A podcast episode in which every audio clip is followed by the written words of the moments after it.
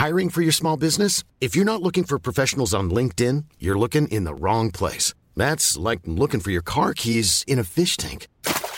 LinkedIn helps you hire professionals you can't find anywhere else, even those who aren't actively searching for a new job but might be open to the perfect role. In a given month, over 70% of LinkedIn users don't even visit other leading job sites. So start looking in the right place. With LinkedIn, you can hire professionals like a professional. Post your free job on linkedin.com slash people today.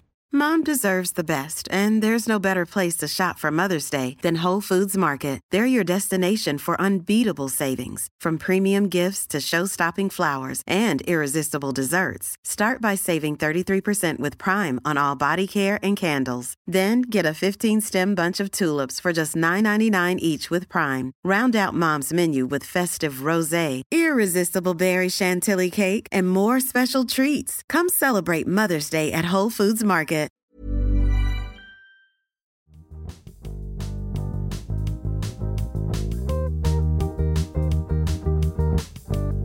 The devil comes to visit you and he says, Hey, you're going to have one good tournament. I'm going to give you one, right? That's it. You're going to, what would it be? Oh, I don't know why it's the devil. yeah. well, it's it, it is the opposite to the golfing gods because the golfing gods are never really on our side, are they? But One, um, a two, look, I think One, two, three, four.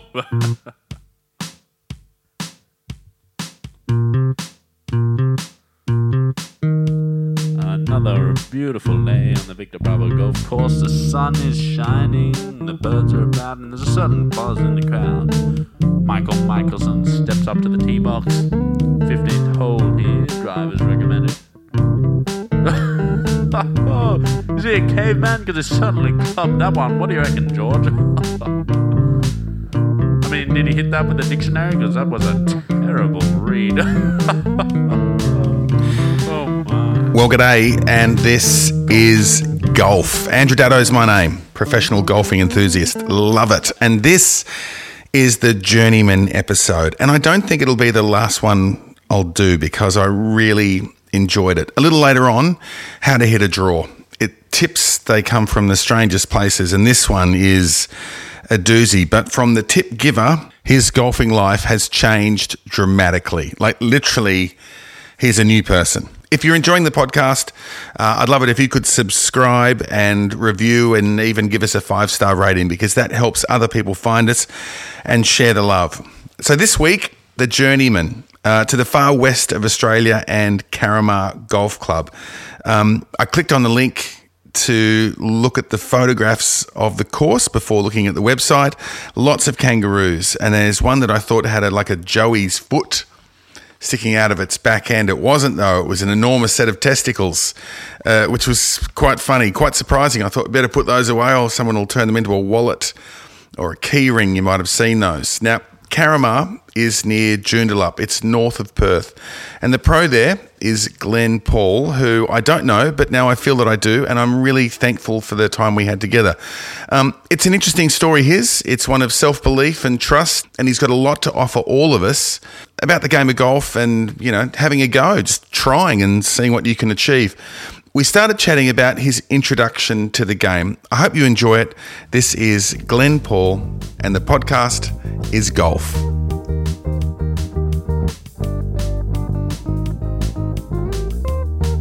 grew up in Campbelltown or Macquarie Fields to, to be exact. So, yeah, Sydney boy and um, played golf for, for your Sydney listeners uh, at RAE Golf Club, uh, Golf Club, which is now closed down there in um, in Moorebank. Uh, so yeah, sort of grew up playing playing my golf there. Started when I was about six or seven, uh, and I think I kind of just fell into it. My next door neighbour at the time was the club secretary there, and uh, yeah, took me out for a game, and you know, fell in love with it, and and kind of just kind of kicked on from there. And yeah, we I think the turning point for me, or the, the point where I really kind of thought that I wanted to play uh, professionally, uh, was actually at the Canon Challenge in 1996. So that would have been at, um, God, that was at Terrey Castle Hills. Terrey Hills? Uh, yeah, Terrey Hills. I think Castle Hill was the year after. It might have been Castle Hill. Might have been uh, excuse me, ninety eight potentially. But I just remember, know, coming from this this you know, nine hole, eighteen t yeah, golf course in a in a military barracks to going out to to Terrey Hills, and I remember walking through the front gates and this pristine manicured golf course. Guys out there playing for yeah i don't even think the prize money was that great for the Canon Challenge back in the in the 90s but to me you know anything more than than 10 bucks seemed like a million. So uh, yeah these guys are playing for playing for great coin out on this fantastic golf course. And i was pinching myself. I, I thought i'd died and gone to heaven. So um, that for me was was where I, I really kind of thought you know what? I really want to do this as a as a career. I want to play golf and, and make money and travel the world and and really from there just sort of dedicated the the rest of my life to to doing that and, and pursuing that goal. So it's um yeah it's it's been it's been an interesting journey from uh, from there and and a few few so ups that, and, and plenty of downs. But okay, so that sounds like the life of a professional golfer. Tell tell me, um, the money, right? So because I mean, like you know, I write books, for instance, and everyone says never write books for money because your heart won't be in it. So you've got to you've got to write from your you know from here. And I'm guessing golf's kind of the same. But it was it was the prize money at the beginning, was it? That's the thing you went, holy cow! Look, oh my god. Yeah, I think definitely the the prize money, but also just playing on this this really immaculate golf course and having people come out and and watch you and and want to get your autograph and want to talk to you and it's not so much about being a a celebrity as such, but I think it was just it was just a different um, atmosphere and a different experience that I'd ever sort of been in and around, and it was uh, it was something that I definitely found very attractive. And, and obviously, yeah, the money's a the money's a bonus as part of that. Yeah. Okay, so um, I'm talking to Glenn Paul, Carramar Golf Club, north of Perth. Uh, Glenn, how old were you at that point, and when did you decide to hit up America? Yeah, so '96. I would have been uh, 12 back then. So yeah, okay, right, um, of course, yeah, great. Yeah, and uh, you said young at the at the start in the intro, which I'm quite flattered about because I feel about sixty something these days. But um, but yeah, I was twelve and um, yeah, just sort of finishing primary school, and it was it was a funny sort of time because in primary school I, I was literally the only kid that played golf, and um, you know golf was always the old person sport, and um, you know, wearing wearing your cardigans and and the plus fours. And going into high school, I was almost a little apprehensive going into high school uh, being the only kid in primary school that played golf and uh, went to Holsworthy High School and got there and there was about five or six of us that played. So all of a sudden I felt, um, I guess a little bit more of a, a, golf community around me and, and a couple of those kids were, were pretty solid golfers as well. And uh, yeah, I, we kind of pushed each other through high school to, to achieve a little more. And, and I think through that journey of high school, still, you know, handicap was coming down, but it was the goal of playing professionally. You know, all of a sudden became a little bit more realistic. Okay, so you found your tribe, um, and when did you find out you were actually a good golfer? Uh, I'm still searching for that. No, no, no. But you know what I mean. No, but like, like, like there was some, there was some point something happened that that turned you on. And I'm thinking, like, you know, with the mind to the amateur golfer, thinking, is there is there a moment that's going to click for me? And what was yours?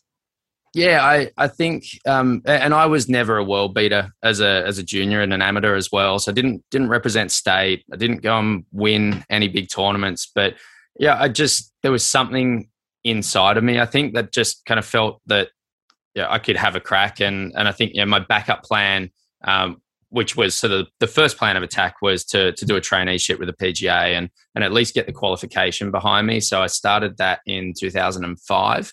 Um, down at uh, so where did I start my time? Nowra Golf Club, a great little golf course down on the south coast. There. Yeah, nice. And um, so started there, came back up to Sydney to to what was New Brighton Golf Club, and um, yeah, kind of got to 2007, had a few personal issues, health issues, and actually pulled out of the traineeship. And it was sort of that point there that I was still playing okay golf as a trainee. Um, again, not setting the world alight, but there was that that internal belief that I, I, had what it took to to go out and and you know make a living from playing golf. And um, it was yeah, sort of middle of 2007, started 2008. I I knew some people in America and. And I thought, you know what, stuff it. I'm just going to pack my bags, um, take the credit card, and and go over and, and just give it a crack, play some mini tours, try and pre-queue for some tournaments, and and see what comes of it. So, how, what happened? How'd you go? Uh, not that great. Um, as I mentioned to you earlier, that yeah, I, I, always look at my career as being somewhat mediocre and and never really lived up to my own expectations. And I think that's the same for um, not just a lot of professional athletes and, and golfers, but just people in general that we, I guess we always have these expectations and, and ideas of, of where we want to go with our life. And, and when we don't quite achieve that, it's very easy to become bitter and twisted, which is probably why there's a lot of bitter and twisted golf pros out there in the world. But um, yeah, and I, and I, joke around about being a Mars bar salesman, which my wife hates, but um, but you know, it's a, it's a bit of an internal joke as far as as golf pros go. But um, yeah, look, it, it wasn't. Oh, so you're a Mars, uh, you're a Mars bar salesman now. Absolutely, absolutely, right. yeah. Yeah, so yeah, it's selling. It's, it's either folding sweaters um, or selling Mars bars, but both uh, both are probably a little bit better at, at making money at the, at the moment. But um, yeah, look, I, I, think for as far as America went, I, I, got over there. U.S. Open qualifying was my first event, so I'd only been in the country a week and was still trying to find my feet. And uh, went out there, was nervous as all hell. Um, traveled okay. I was I was traveling okay through the front nine, and then just absolutely gassed at the back nine. And right. Um, yeah, yeah. But um, I, as far as tournaments go and as, and nerves, I'm not somebody that gets super nervous. But man, that standing on that first tee box, uh, and I pre-queued at Duke University Golf Club. Uh, I was so bloody scared, and all that was running through my head was "Don't top it." And uh, and we, so like. Were, yeah, yeah. Look, and it's funny, and I'm sure we'll get to it, but I, I, I like to try and normalize athletes um, quite a lot, and and I think you know having worked with other athletes in in some of the other work that I do, it's very easy for the you know the the amateur golfer or the amateur sports person or your armchair critic to put um, yeah professional athletes up on a pedestal. And and I get why it happens, but at the same time, know, we're all just normal people and, and we love to have a beer and we love to go out and and you know just enjoy our lives as well but we just happen to be really really good at golf or really really good at football or or whatever else that might be. So um yeah I, it's funny. So i just i was yeah i was really really nervous but um it's so who, it's who else, who else was there? Were there other golfers there that you knew that you'd seen on the telly also trying to pre-qualify and you know and and this is the whole way through. So and and this is for the open right yeah, yeah. Yes. So this was this was first stage or regional qualifying. So um, for those that don't know, with US Open qualifying, there's there's a couple of stages. So you've got a regional or a sectional qualifier, and then you go through to a, a regional or a final qualifying then to get into to the tournament. So this was that sort of first stage. Um, I can't even remember how many people got through, but it's such a money grab for the USGA. Um, the amount of players they actually have go to these sectional qualifyings and um, and the money that you pay to get in, it's it's an absolute gold mine. But so, that's how the guys end up paying for seven odd mil. So. Yeah. So what what do you pay to get in? 2008 is a long time ago. I struggle to remember yesterday, let alone 2008. Um, I think it was I think it was around about 60 or 70 bucks. It wasn't super Oh, okay. Expensive. So it's not too bad. Yeah, it's not super expensive, but you know, you've got like 10,000 people across the US trying to qualify uh, at this sectional stage. But, um, but yeah, it was uh, like, so coming back to, to, you know, how I was thinking on the, on the first tee. Yeah. Like I, I have those same, same thoughts and those, yeah, those demons in the back of my mind, like like every golfer does. And and on that day, it was standing on the first, just thinking, don't don't top it. Um, you know, some days it's standing over a shot, going, don't shank it, um, which can be sometimes a regular occurrence. But um, but yeah, at, at, the same time, managed to nut one away down the middle and and got off to a good start, and then same thing, hit a few bad shots and. And those negative thoughts get in your mind, and, and it just sort of snowballs from there. And and it's it's not the not even the negative thoughts of thinking that you're a crap golfer. It's starting to think about your golf swing, which you know, as as everybody knows, as golfers, that's the that's probably the number one bad habit. We just start thinking to thinking technically and and trying to fix our golf swing midway through a round after we've hit what what we perceive as being a poor shot. You, so you've gassed the back nine, you've left the course and gone. Okay, so I'm not playing the US Open this year. What happened then? Um, look, after a after a prime rib burger from Hardee's on the on the drive home, uh, a few too many of those over there as well. But um, yeah, it was just sort of reassessing and, and starting to go, well, know, shit, have I just wasted all this money and and put everything on the line to to come over? And I've just know, shot an eighty, I think I shot like an eighty two or an eighty three or something, and and yeah, I thought I was playing decent golf. So then to to go out and and shoot in the 80s, that first real event, um, yeah, it, it, rattled me. Uh, but then I had so, a couple of weeks. So after one after one tournament, you or sorry, not even a tournament. After one attempt to qualify, you're already going. This is I've. What am I doing? Really? Yep. Yeah. Yeah. Right. Absolutely. And and it's crazy because I I had absolute 100% belief in my in myself and my abilities because I wouldn't have got on the plane and and gone over there and had a crack um, in the first place if if I didn't truly believe that that I could you know, go out there and compete.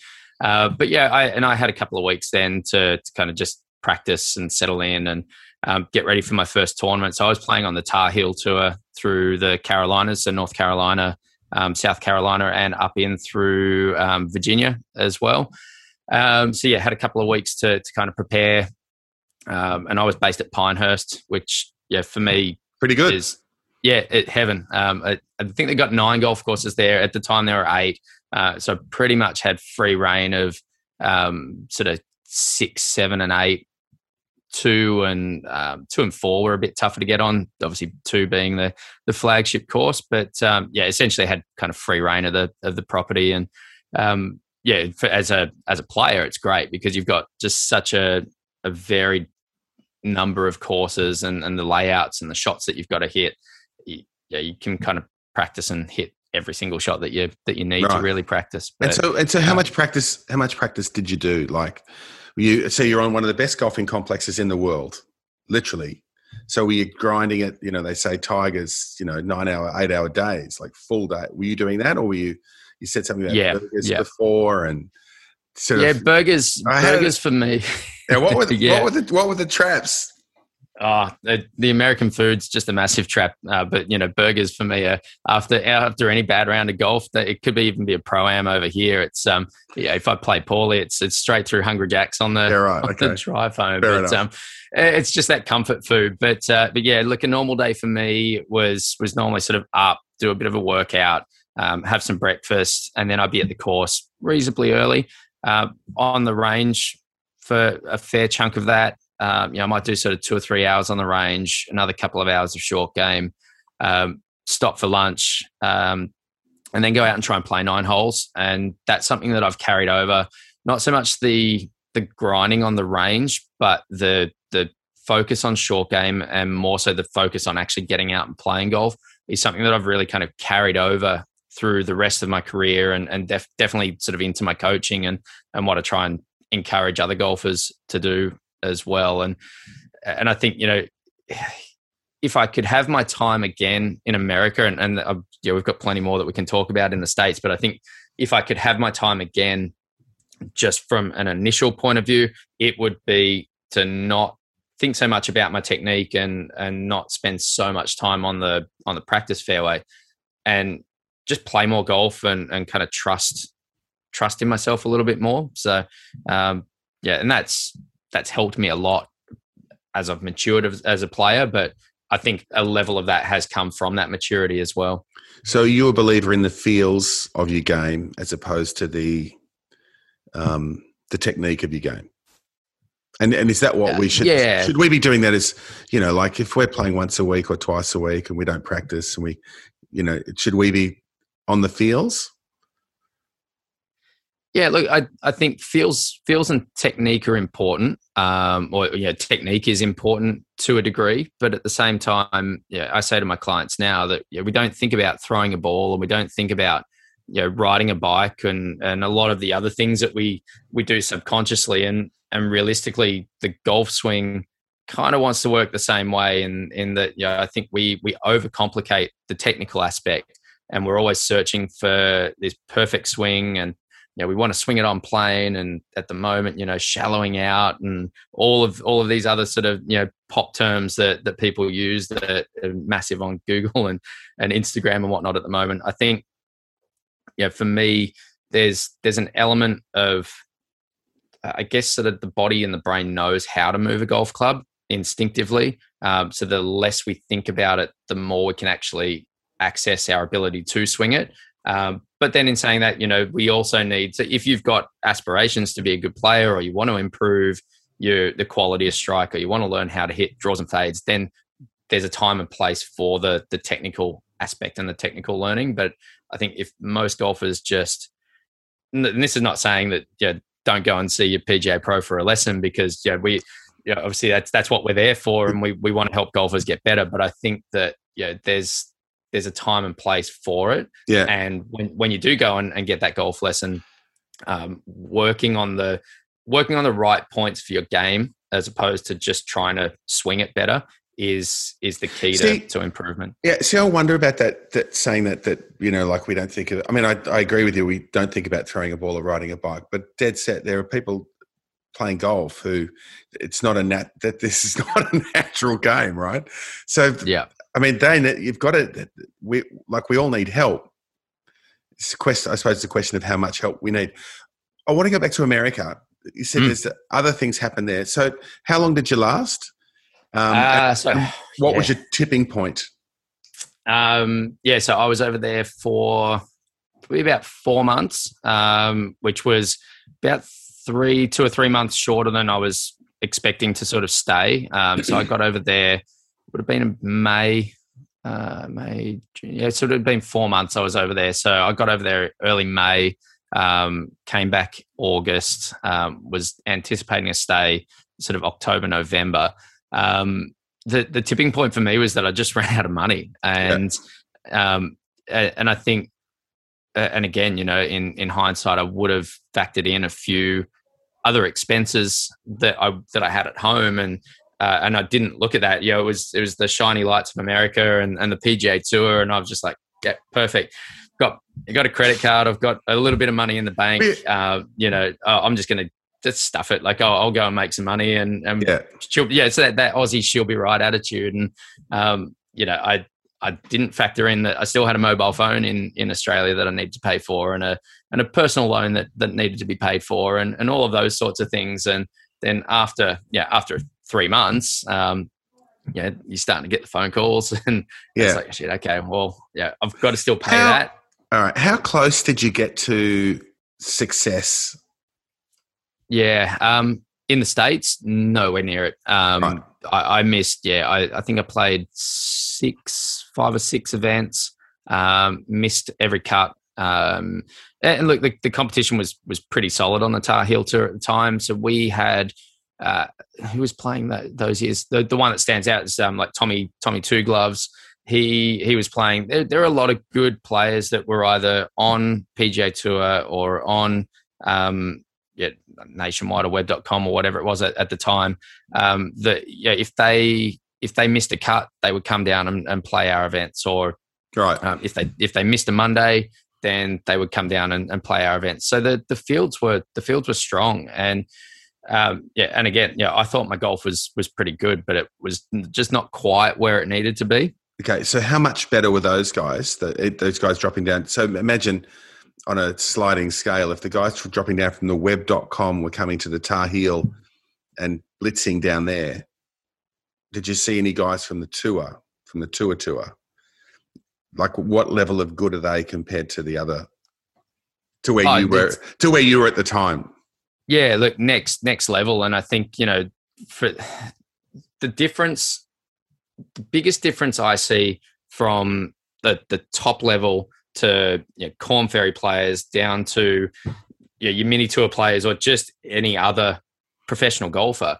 It there, and again, there's this element of not so much technique, but their execution of shots and their ability to execute on command, um, which I guess sort of ties in a little bit into the mental side of it as well. And you you've got to you got to be able to trust yourself. You know, if you're standing up there and trying to hit you know a little slingy draw with trouble down the left it's such a stupid shot to play at the best of times but so you know these guys know that they can do it and they can stand up and execute it as well where you go down a couple of tiers and yeah, me trying to hit a draw at the best times is hard enough. But uh, but you know, it's you stand up there and you aim right, and you'll you know, try and turn it over, and it either becomes a, a, snap hook into the water, or you you hit a big carve cut, and either way, you're in you're in trouble. But it's yeah, it's definitely the the belief, the belief in their ability their ability to actually execute on command, um, and then just just course management and strategy. Um, I, I, think between a yeah a, a, player here in Australia on on the you know, Aussie Aussie tour and and the PGA Tour player, ability wise, there's not a huge gap. Yeah, at the end of the day, we can all hit a pretty solid golf ball mm. with some reasonable level of consistency, which is a term I hate using with uh, with my clients. But yeah, with, there's a, a level of consistency there. But the guys that are playing week in and week out, and you see it here in Australia too, that the guys that are playing and traveling around Australia, playing proams um, and playing our tour events week in week out, always play considerably better than say like us here in WA that have a pro am swing of six or eight weeks, and okay, that's pretty and, much it for us. So, and yours is coming up now, isn't it? Yeah, we're about uh, about a month away. So finally dusting the golf clubs off and, and trying to dedicate a little bit more time to to some practice. But um, yeah, we'll we'll see. But it's it's a little bit harder for me these days. I've got no status anymore. Uh, I lost the last little piece of pro am um, order of merit status divisionally. So for here in WA, uh, about two years ago. So now it's just enter, hope I get a start, and yeah, try and play well and play enough events to to get that order of merit category back again. Okay, so what's the lesson? I know, you do speaking and um, and corporate work as well. So just to sort of to get us to the end, what is the lesson to learn from you know your like really interesting ride into? I mean, have you lost your self belief? Have you? And and and, and, and, how do you, yeah, and how do you come back yeah. from? Because obviously, I mean, I, I think it's amazing that you would go over there going, "I'm just going to get on the tour," then get your head punched in, and then go, "Oh shit," you know. And I like it's really interesting. It's this. It's a young man going, "I've I've got this," to a young man sort of going, "Jesus." Yeah, yeah. So what? what I, look, well, see, I was 20, I was 24 at the time, I think 23 or 24 when I went to, went to the US. So, um, and it was my first time in the, in the States as well. So I think that, you know, being young and, um, yeah, as much as I was there for the golf, you, you discover the, yeah, the American people and, and that lifestyle of not so much college lifestyle, but you know, the you go out and you socialize and you have a few drinks and and no different to what we what we do here in Australia, but it's just you're in another country, so you, it almost amplifies itself a little bit.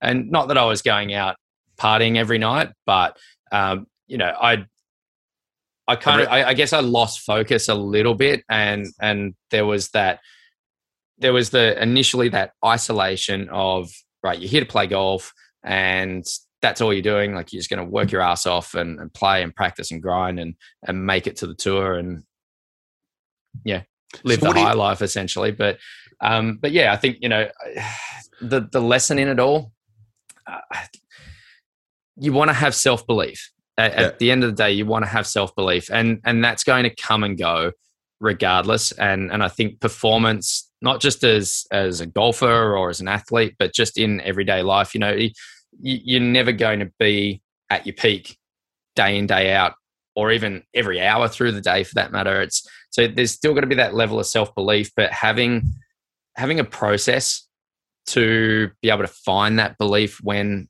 you don't have it and and almost having that little a trigger so i guess for me when I lose the self belief, I actually stop practicing uh, and I'll take a few days away from golf because I start to get into this yeah technical mindset around my swing and I try and search for something that I don't need to search for. So I'll just step away and, and go, you know what, I'm not going to practice. It might be for a day, it might be for a week.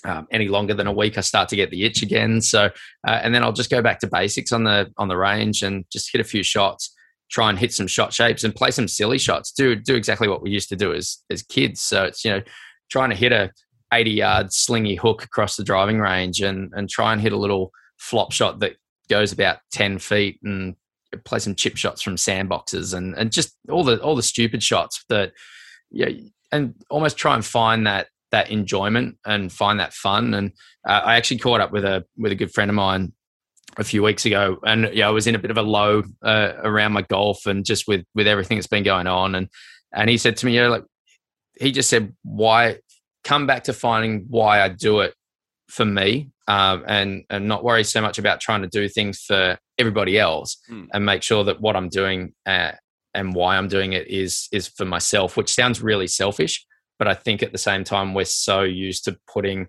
everybody else before us whether it's for you know work or sport or a career we just everything yeah you, you almost do it for everybody else. And that's the know, to to make people like you or you know make people want to follow your career or you know that you want to do it for the money to be able to give the family the lifestyle that you think that they deserve. And yet at the same time like oh yeah cool like money's great and you know signing autographs is great.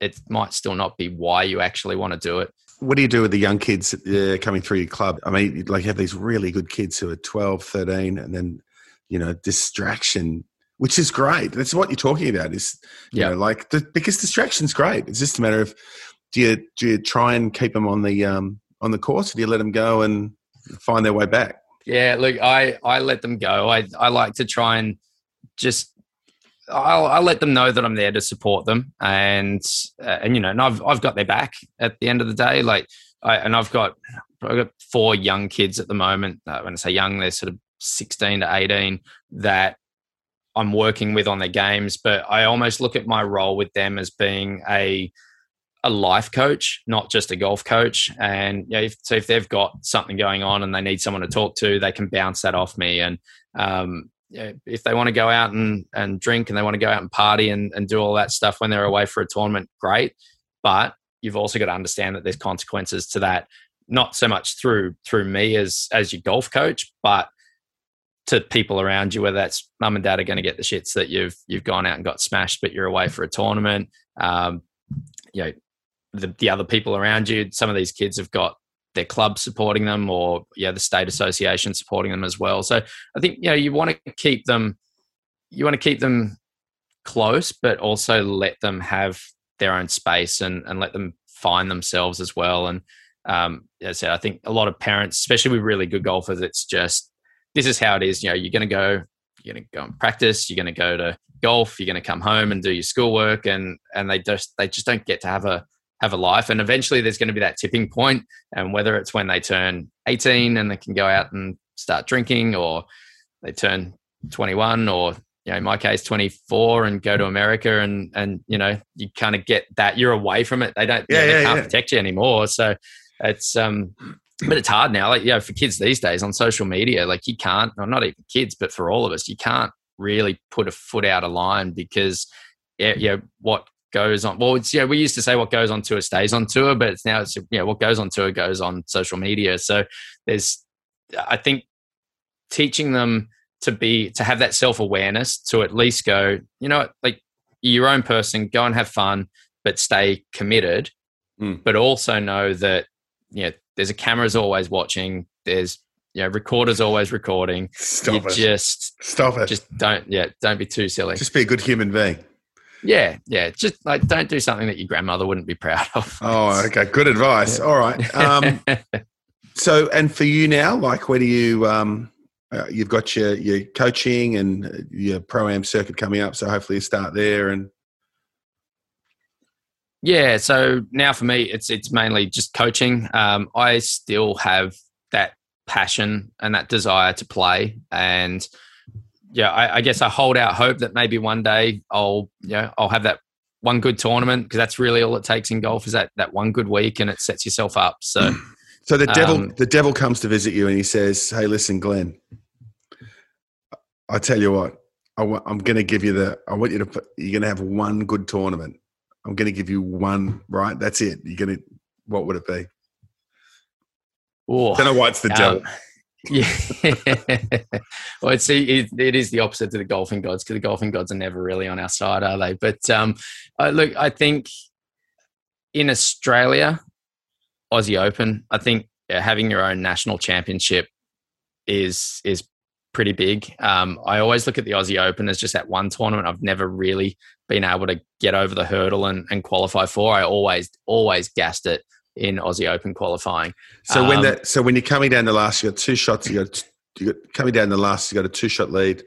What are the commentators saying about you?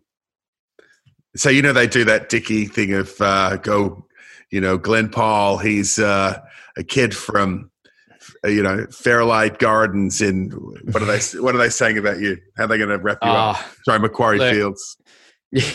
Yeah, two five six four. Um, oh, look, I, I think yeah, it'd be it'd be that journeyman, the the guy that's just been grinding his whole life, looking and waiting for that taste of success.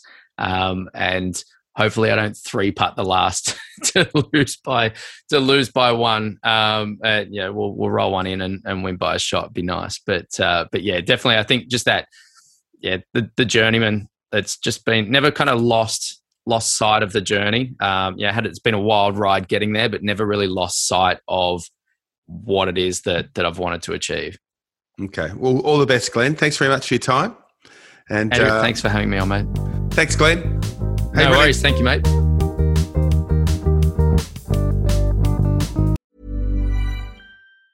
This Mother's Day, celebrate the extraordinary women in your life with a heartfelt gift from Blue Nile. Whether it's for your mom, a mother figure, or yourself as a mom, find that perfect piece to express your love and appreciation. Explore Blue Nile's exquisite pearls and mesmerizing gemstones that she's sure to love. Enjoy fast shipping options like guaranteed free shipping and returns. Make this Mother's Day unforgettable with a piece from Blue Nile. Right now, get up to 50% off at BlueNile.com. That's BlueNile.com. Burrow's furniture is built for the way you live.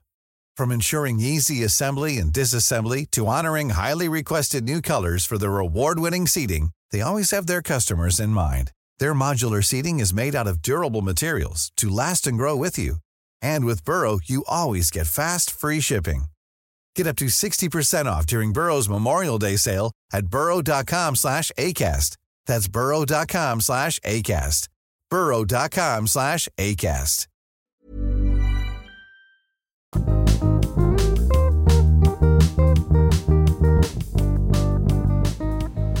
Background there, you can hear the dulcet tones of the ocean breaking onto the shore because I'm uh, my other passion is ocean swimming. Uh, and I'm an Aquarian and I like raging. So if I was auditioning for Perfect Match, that's what I would have said. I, I like golf, uh, ocean swimming, and raging. That would have been my thing. Anyway, look, one of the guys I swim with rang me yesterday and said, with great excitement, that he's cured his slice. Not only that, he can hit a draw. He's a lifetime slicer, but apparently no longer. His name's David. Uh, Dave, what? So just what happened? Like just because you're our lesson today, even though as an amateur golfer, playing off, playing off 18. Yeah. I've, I've had a slice forever. yeah, And you get sick of it. You play the right side of the fairway the whole time. All your mates are in the middle or on the left. They go further. So I search the internet for tips. right. So uh, do you go on? Uh, just go, you Google how to hit a draw, or I googled how to get rid of your slice and hit a Right, draw. right. And the tip was it's very, very simple. Like if you think about it, you stand there, shoulders square, you aim down the middle of the fairway, and you hit the ball. No matter how well you hit it, it goes to the right. But, but, the tip was hang on, hang on. So, so that's what your that's your theory is. Regardless of where you stand or how you stand, it's always going right. it is always going right, and you always stand the same way, where your feet and your shoulders all line up for where you want it to go. You hit it, and it fades and slices. But the tip was if you pretend you've got an arrow at following your toes and the ball in your club straight down the fairway, that's your normal line of hitting it. But if you swing the club so it goes at like 25 degrees from the ball out to the right, it stops you swinging inside out, I think it's called. It means you come around the ball a little bit. And for the first time ever, a bucket of balls at the driving range that are all going straight or drawing. It's easy, it's easy to show with a little diagram, but pretend there's a line through your toes and the ball, it's a little red line, goes to where you want to go. So go in the so you, In the you pick the target Pick the target. in the right, which is straight down the middle of the fairway. yeah. Straight down the middle of the fairway where you never ever go.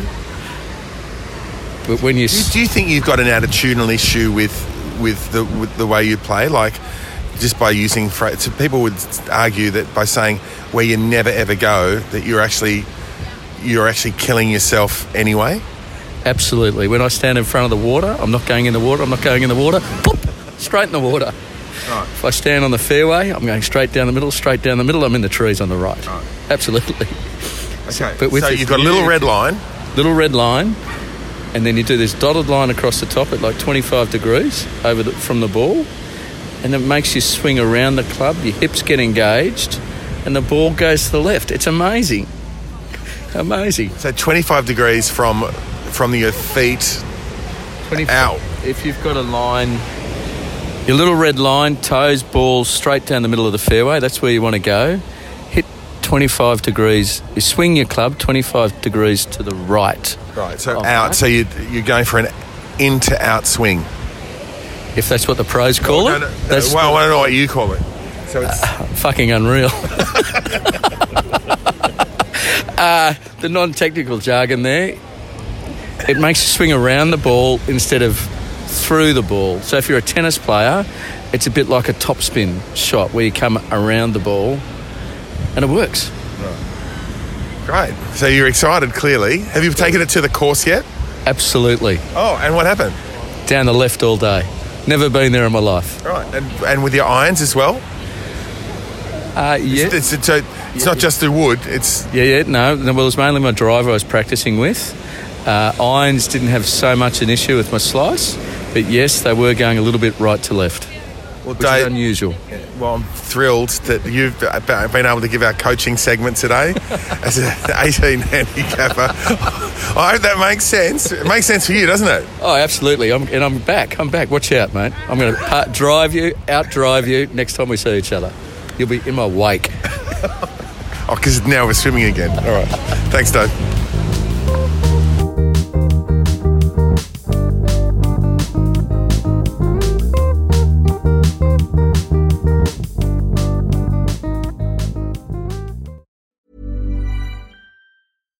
Fact a crocodile can't stick out its tongue. Also, you can get health insurance for a month or just under a year in some states. United Healthcare short term insurance plans, underwritten by Golden Rule Insurance Company, offer flexible, budget friendly coverage for you. Learn more at uhone.com. Planning for your next trip? Elevate your travel style with Quince. Quince has all the jet setting essentials you'll want for your next getaway, like European linen, premium luggage options, buttery soft Italian leather bags, and so much more. And it's all priced at 50 to 80% less than similar brands. Plus, Quince only works with factories that use safe and ethical manufacturing practices. Pack your bags with high-quality essentials you'll be wearing for vacations to come with Quince. Go to quince.com slash trip for free shipping and 365-day returns.